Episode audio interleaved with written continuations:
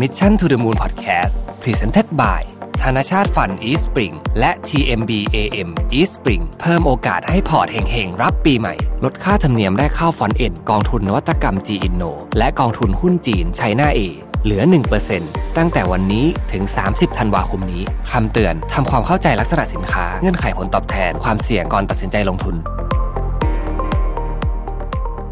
วัสดีครับยินดีต้อนรับเข้าสู่ Mission to the Moon Podcast นะครับคุณอยู่กับรวิทยานุสาหะครับ วันนี้จะมาชวนคุยเรื่องของ remittance นะครับ ซึ่ง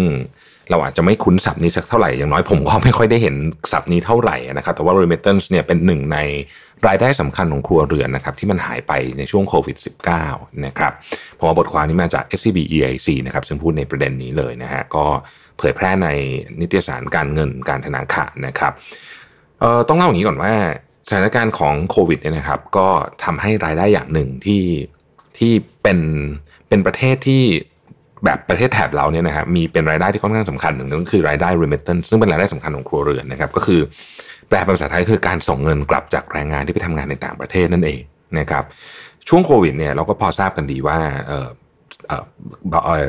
พรมแดนก็ปิดนะครับคนก็ถูกเลิกจ้างเยอะเนี่ยนะครับประเทศที่อยู่ในกลุ่ม low and middle income countries ครับ LMIC เนี่ยนะครับซึ่งก็เป็นกลุ่มประเทศที่มีการส่งแรงงานไปทำงานต่างประเทศค่อนข้างเยอะเนี่ย World Bank คาดการณ์ว่าการส่งเงินกลับเนี่ยจะหดตัวประมาณ7%นะครับแล้วมันยังไม่จบแค่นี้นะฮะคาดว่าในปี 2021เนี่ยจะหดตัว 7.5%นะฮะ เรามาทำความรู้จักกับ remittance กันนิดหนึ่งนะครับว่ามันมีความสำคัญยังไงนะครับ ต้องบอกก่อนว่า แม้ว่าเราอาจจะไม่ได้ยินคำนี้บ่อยนักเนี่ยนะครับในข่าวหรือในอะไรต่างๆเนี่ยแต่ต้องบอกว่า remittance หรือว่าการส่งเงินกลับจากแรงงานที่ไปทำงานในต่างประเทศเนี่ยถือว่ามีความสำคัญสูงมากต่อกลุ่มประเทศที่มีรายได้ต่ำและรายได้ปานกลางนะครับ ซึ่งโอกาสในการจ้างงานในประเทศนะค่าแรงต่างๆเนี่ยนะครับ ก็จะไม่สูงเท่าไหร่นะฮะ ส่งผลให้มีแรงงานจำนวนหนึ่งนะครับที่พอจะเดินทางไปทำงานในต่างประเทศได้เนี่ยก็ไปนะครับประเทศไทยเองก็เป็นหนึ่งในประเทศที่มีคนไปทำงานที่ต่างประเทศ พอสมควรแล้วก็ส่งเงินกลับมาค่อนข้างเยอะนะครับโดยกองทุนระหว่างประเทศเพื่อการพัฒนาเกษตรกรรมหรือว่า IFAD นะครับ IFAD ย่อมาจาก International Fund for Agriculture Development เนี่ยนะครับระบุว่ายอดการส่งเงินกลับประเทศเนี่ยนะครับอยู่ที่ประมาณสัก 200ถึง300 ดอลลาร์สหรัฐต่อเดือนนะฮะถือว่าสูงมาก ๆ เลยนะครับ คิดเป็นสัดส่วนถึง 60%ของรายได้ครัวเรือนในกลุ่มประเทศ LMIC นะฮะโดยเฉพาะครอบครัวที่อาศัยในพื้นที่ชนบท สะท้อนถึงความสำคัญของรายได้ จากการส่งเงินกลับจากต่างประเทศ ซึ่งมีผลมาก ๆ ต่อครัวเรือนเหล่านี้นะครับโดยในปี 2019 เนี่ยมูลค่าการส่งเงินกลับประเทศของกลุ่ม LMIC LMIC คือ low and middle income countries เนี่ยนะครับ เพิ่มขึ้นมาอยู่ในระดับสูงที่สุดในประวัติการนะครับ เป็นตัวเลข 548,000 ล้านเหรียญสหรัฐเยอะมากๆเลยนะ5แสนกว่าล้านเหรียญเนี่ยนะครับด้วยอัตราการเจริญเติบโตเนี่ยนะครับตั้งแต่ปี 2010 ถึง 2019 เนี่ย10 ปีย้อนหลังมองกลับไปเนี่ยนะครับอยู่ที่ 5.4%นะฮะอันนี้คือเฉลี่ยนะครับต่อปี 5.4%ซึ่งถือว่าสูงมาก เพราะตอนนี้เราเห็นตัวเลขอะไรที่เกินจาก3เนี่ยผมก็จะรู้สึกว่ามันเยอะแล้วนะฮะถ้าเกิดเป็นตัวเลขในเชิงที่ใหญ่ ๆ แบบนี้เนี่ยนะครับข้อมูลจาก World Bank ก็เผยว่ามูลค่าของ remittance ในปี 2019 เนี่ยถือเป็นรายได้จากต่างประเทศที่สำคัญที่สุด และมีมูลค่าสูงกว่า FDI อีกนะฮะ คือมีมูลค่า คือคนไปทำงานแล้วโอนเงินกลับมาเนี่ย มีมูลค่าสูงกว่า foreign direct foreign direct investment อีกนะครับ ซึ่ง foreign direct investment ในปี 2019 เนี่ยมันอยู่ที่ 534,000 ล้านเหรียญสหรัฐ remittance อยู่ที่ 548,000 ล้านเหรียญสหรัฐ สูงกว่าเล็กน้อยนะครับ ซึ่งไอเนี่ยมันจึงส่งผลต่อเสถียรภาพนะครับหลายเรื่องของประเทศนะครับ remittance จึงเป็นส่วนสำคัญด้านเสถียรภาพการต่างประเทศด้วยนะฮะ เป็น external stability นะครับเนื่องจากว่ารายรับเนี่ยเป็นเป็นเงินต่างประเทศนะครับเป็นการลดการขาดดุลบัญชีเดินสะพัดสำหรับประเทศในกลุ่มอาเซียนเนี่ยนะครับการส่งเงินกลับนะฮะในปี 2019เนี่ยนะครับมีอยู่ประมาณ 76,800 ล้านเหรียญสหรัฐโดยตัวเลขนี้ไม่รวมบรูไนกับสิงคโปร์นะครับมีอัตราการเจริญเติบโตสูงกว่าค่าเฉลี่ยของโลกนะครับอยู่ที่ 6.7%นะฮะซึ่ง ADB นะครับ ADB ก็ จะเป็นธนาคารที่ดูตัวเลขพวกนี้เนี่ยค่อนข้างเยอะเนี่ยนะครับ ก็ประมาณการว่าประเทศในอาเซียนเนี่ยพึ่งพา remittance ตามสัดส่วนของ GDP เนี่ยเยอะมากนะครับ แล้วสามอันดับแรกก็คืออันดับที่หนึ่งแน่นอนเราค่อนข้างจะรู้อยู่คือฟิลิปปินส์นะครับฟิลิปปินส์มีมีคนที่ออกไปทำงานข้างนอกเยอะมากนะครับ เชื่อไหมครับว่า remittance เนี่ยเป็นอัตราส่วนนะครับ 9.3%ของ GDP นะโอ้โหเยอะมากๆนะครับ 9.3%ของ GDP นะครับในขณะที่เวียดนามเนี่ย 6.5%ของ GDP นะครับแล้วก็กัมพูชาเนี่ยอยู่ที่ 5.6%ของ GDP นะฮะส่วนประเทศไทยเนี่ยนะครับก็จะน้อยกว่าเพื่อนเขานิดหนึ่งนะครับเราอยู่ที่ประมาณ 1.3%ของ GDP แต่ก็มีมูลค่าการส่งเงินกลับมาจากต่างประเทศอยู่ประมาณสัก 7,000 ล้านเหรียญสหรัฐนะครับแล้วก็มีการเติบโตประมาณสัก 5%อาจจะน้อยกว่าเพื่อนๆในอาเซียนสักหน่อยหนึ่งนะครับสาเหตุที่ประเทศไทยพึ่งพารายได้จาก remittance น้อยกว่าประเทศอื่นๆก็เพราะว่าความสามารถในการรองรับแรงงานในประเทศของตลาดแรงงานไทยนะครับ ยังยังมีพอสมควร คือเรามีอัตราการว่างงานที่ค่อนข้างต่ำนะครับ แล้วก็ขนาดเศรษฐกิจเราก็ถือว่าค่อนข้างใหญ่นะฮะ รายได้ของเราก็สูงกว่าค่าเฉลี่ยในกลุ่มอาเซียนอยู่พอสมควรนะครับ อย่างตัวเลขของเมียนมาสปปลาวกับไทยเนี่ยก็จะใกล้เคียงกันนะฮะ remittance เมียนมาอยู่ประมาณ3%กว่าสปปลาวกับไทยอยู่ เราอยู่ 1.3สปปลาว1.6นะครับ ทีนี้เนี่ย คือก็เป็นอย่างนี้มาตลอดนะฮะก็ก็ทุกอย่างก็ดำเนินไปอย่างปกติจนกระทั่งเจอเจ้าโควิดนี่แหละนะฮะซึ่งแน่นอนว่าหลายอย่างโดยเฉพาะในประเทศที่ที่บรรดาคนไปทำงานเนี่ยนะครับ ก็หลายกิจการก็ต้องหยุดการจ้างงานชั่วคราวนะฮะหรือลดชั่วโมงการทำงานลง หรือเลิกจ้าง หรือปิดกิจการอะไรต่างๆนานาที่เราได้ยินข่าวกันไปเนี่ยนะครับ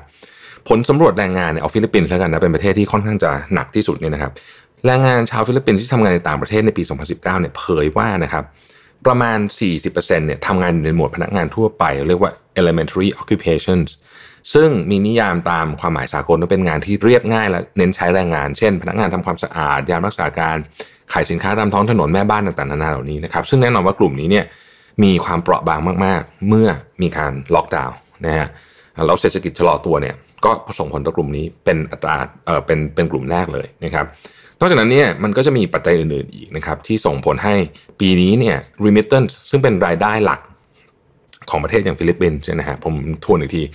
9.3%ของ GDP เนี่ยนะฮะลดลงอย่างมีนัยสำคัญนะครับปัจจัยต่างๆได้แก่หนึ่งคือเรื่องมาตรการการปิดพรมแดนและการกักตัวนะฮะคือตอนนี้เนี่ยจะเดินทางไปทำงานก็ไม่ได้ นะครับหลายคนช่วงโควิดเริ่มใหม่ๆ ก็กลัวนะฮะกลัวจะติดโควิด จากประเทศต้นทางก็บินกลับมาที่บ้านตัวเองแล้วกลับไปใหม่ก็ไม่ได้ บางคนถูกปลดออกจากงาน ยังเดินทางกลับมาบ้านตัวเองก็ไม่ได้อะไรเงี้ยนะครับคือมันซับซ้อนในลุงตุงนางวุ่นวายไปหมดเนี่ยนะฮะก็ทำให้รายได้จากการส่งเงินกลับประเทศตรงนี้เนี่ยก็ต้องถูกชะลอลงไปด้วยนะครับข้อที่2เนี่ยแรงงานที่ทำงานในเศรษฐกิจนอกระบบนะฮะคือว่ายง่ายคือไม่ได้ไปอย่างถูกต้องนั่นแหละนะฮะเต็มที่เนี่ยนะครับก็ ไม่ได้ไปตามอาจจะใช้วีซ่าผิดประเภทต่างๆนานาเหล่านี้เนี่ยซึ่งแรงงานกลุ่มนี้ก็แน่นอนว่าเปราะบางอยู่แล้วนะฮะไม่ต้องมีโควิดก็เปราะบางอยู่แล้วนะฮะพอมีโควิดเนี่ยก็ยิ่งเปราะบางหนักเลย เพราะว่าไม่สามารถเข้าถึงมาตรการต่างๆ ที่ภาครัฐช่วยเหลือได้นะครับ ซึ่งแรงงานจำนวนหนึ่งไม่สามารถโอนเงินที่ตัวเองถือไว้กลับมาประเทศได้ก็มีนะครับเอ่ออันที่สามคือราคาน้ำมันที่ลดลงนะครับ กลุ่มคนประเทศที่จ้างงานแรงงานจาก ทั่วโลกเยอะมากเนี่ย ที่คนไทยเองคนฟิลิปปินส์เองก็เดินทางไปประเทศเหล่านี้เยอะก็คือประเทศในกลุ่มตะวันออกกลางนะครับซึ่งแน่นอนว่าได้รับผลกระทบอย่างหนักเลยจากรายได้ เพราะว่าน้ำมันราคามันลดด้วยนะฮะบวกกับเจอโควิดขึ้นอีกนี่คือเรียกว่า 2 เด้งเลยทีเดียวนะครับ เรายกตัวอย่างแล้วกันนะฮะใน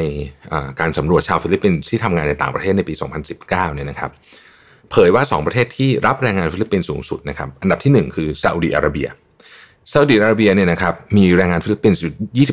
22.4%ของแรงงานที่ทำงานในต่างประเทศทั้งหมดเนี่ยนะเยอะมากเลยนะครับ แล้วก็อีกอันนึงคือสหรัฐอาหรับเอมิเรตส์นะครับ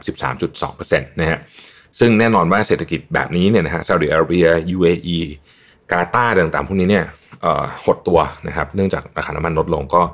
ทำให้ความต้องการแรงงาน แล้วก็รายได้ของแรงงานเนี่ยลดลงไปด้วยนะครับ ค่าเงินที่อ่อนค่านะฮะ เออจะบอกว่าวิกฤตโควิดเนี่ยส่งผลให้ค่าเงินหลายประเทศมีความผันผวนสูงบางประเทศก็อ่อนบางประเทศก็เออแข็งเนี่ยนะครับ แต่ว่าการอ่อนค่าของค่าเงินในประเทศที่รับแรงงานต่างชาติเข้าไปทำงานนะฮะทำให้รายได้ในรูปดอลลาร์เนี่ยลดลงนะครับ แล้วก็กระทบต่อมูลค่าเงินที่ส่งกลับประเทศด้วย ในภาพรวมแล้วเนี่ยต้องบอกว่า remittance เนี่ยนะครับหรือการส่งเงินกลับของของคนที่ไปทำงานต่างชาติเนี่ยหดตัวสูงสุดในไตรมาสที่2นะฮะก่อนจะค่อยๆฟื้น แบบช้าๆ ในไตรมาสที่3ของของปีนี้นะครับ สะท้อนจากข้อมูลประเทศที่พึ่งพารายได้ remittance สูง เช่นฟิลิปปินส์นะฮะฟิลิปปินส์ในช่วงไตรมาสที่2เนี่ยหดลงไปเกือบเกือบ 30%อะ27.8นะฮะแล้วก็มาบวกได้ประมาณ 8%ในช่วงไตรมาสที่3นะครับก่อนจะหดตัวอีกครั้งในเดือนสิงหาคมก็ยังขึ้นขึ้นลงลงอยู่นะครับแต่ว่า World Bank ได้คาดการณ์คาดการณ์ว่าเอ่อ remittance เนี่ยจะหดตัวนะครับ คือพีคสุดเนี่ยมันไปหดตัวทั้งทั้งทั้งหมดเนี่ยหดตัวมันเกือบ 20%ในช่วงเดือนเมษายนนะฮะแล้วก็ค่อยๆ ปรับตัวขึ้นมานะครับก็คาดการณ์ว่าโดยรวมภาพรวมทั้งทั้งปีเนี่ยก็จะหดตัวอยู่พอสมควรนะครับเอ่อมันมีอีกสองสามปัจจัยนะฮะที่อาจจะช่วยทำให้ remittance เนี่ยฟื้นตัวได้เร็วขึ้นนะครับก็คือหนึ่งความต้องการส่งเงินกลับประเทศที่ถูกอั้นในช่วงปิดเมืองคือตอนช่วงปิดเมืองเนี่ยการเดินทาง ไปสถาบันการเงินอะไรก็ไม่ค่อยสะดวกนะครับ มันมีต่างๆนานาที่มีอะไรที่แบบทำให้การส่งเงินเนี่ยไม่ใช่แค่ไม่มีเงินส่ง แต่ว่าส่งไม่ได้ด้วยมีเงินก็ส่งไม่ได้เนี่ยนะครับ ก็อาจจะการอั้นจากช่วงนั้นมันอาจจะค่อยๆ หายไปนะครับทำให้มีเงินช่วยส่งกลับมามากขึ้นนะครับเออแล้วก็ต้องบอกว่าแรงงานหลายคนเนี่ยหันมาเลือกใช้ช่องทางที่ที่เป็นทางการมากขึ้นนะครับเออซึ่งคือโดยโดยเฉพาะช่องทางออนไลน์ ซึ่งก็ทำให้ การเก็บสถิตินี่มันครบถ้วนมากขึ้นด้วยนะครับ แล้วก็แน่นอนว่าในยามเศรษฐกิจถดถอยเนี่ยความต้องการเงินในครอบครัวที่ประเทศบ้านเกิดก็ค่อนข้างจะสูงด้วยนะครับ พวกนี้เนี่ยก็อาจจะทำให้ remittance เนี่ยกลับมาฟื้นตัวได้แต่อย่างไรก็ดี ก็ยังเชื่อว่าฟื้นตัวเนี่ยก็ยังจะเป็นปีแรก ๆ เลยนะครับ ที่จะหดตัวโดยในภาพรวมนะฮะซึ่งเราก็จะเห็นว่าอันเนี้ยเป็นอีกหนึ่งอันที่ไม่ค่อยได้มีคนพูดถึงสักเท่าไหร่ แต่ผมว่ามันมีความสำคัญมากนะครับ เพราะว่าเรามีคนที่ไปทำงานอยู่ที่ต่างประเทศเนี่ยเยอะมากนะฮะคนไทยเองก็พอสมควร แล้วพอมันติดขัดพวกนี้เนี่ยก็จะเห็นว่ามันส่งผลทันทีต่อรายได้ของครัวเรือนในประเทศไทย คือมันเป็นลูกโซ่นะมันต่อเนื่องกันไปทั้งหมด ถ้าเป็นประเทศอย่างฟิลิปปินส์ซึ่งพึ่งพาเกือบ 10%ของ GDP เนี่ยโอ้โหต้องบอกว่านั้นนี่คือแบบแบบก็หนักหนาสาหัสพอสมควรเลยทีเดียวนะครับ ตัวเลขที่ผมอยากจะย้ำอันหนึ่งของเรื่อง remittance นะครับผมคิดว่าเป็น take out ที่สำคัญมากของเรื่องนี้ก็คือ remittance ในปี 2019 เนี่ยนะครับมูลค่าเยอะกว่า FDI มูลค่าเยอะกว่า foreign direct investment เล็กน้อยนะฮะมูลค่าเยอะกว่าเล็กน้อย ซึ่งถือว่าเป็นรายได้ที่สำคัญมากทางหนึ่งเลยนะครับ อันนี้ก็ท่านที่คุ้นเคยอยู่แล้วคงจะเอ่อคงจะเอ่อไม่แปลกใจอะไรผมเองอาจจะไม่ค่อยคุ้นกับตัวนี้มากพอได้อ่านแล้วก็รู้สึกว่าเออเป็นความรู้ดีนะครับ ก็หวังว่าจะเป็นหนึ่งในคอนเซิร์นอันหนึ่งกันที่เราต้องเก็บไว้ในเรื่องวิกฤตโควิดครั้งนี้นะครับ ขอบคุณที่ติดตาม Mission to the Moon นะครับ สวัสดีครับ Mission to the Moon Podcast Presented by ธนชาติฟัน East Spring และ TMB AM East Spring เพิ่มโอกาสให้พอร์ตเฮงๆ รับปีใหม่ ลดค่าธรรมเนียมแรกเข้าฟอนเอ็นกองทุนนวัตกรรม G Inno และกองทุนหุ้นจีนไชน่าเอเหลือ 1%ตั้งแต่วันนี้ถึง 30 ธันวาคมนี้คำเตือนทำความเข้าใจลักษณะสินค้าเงื่อนไขผลตอบแทนความเสี่ยงก่อนตัดสินใจลงทุน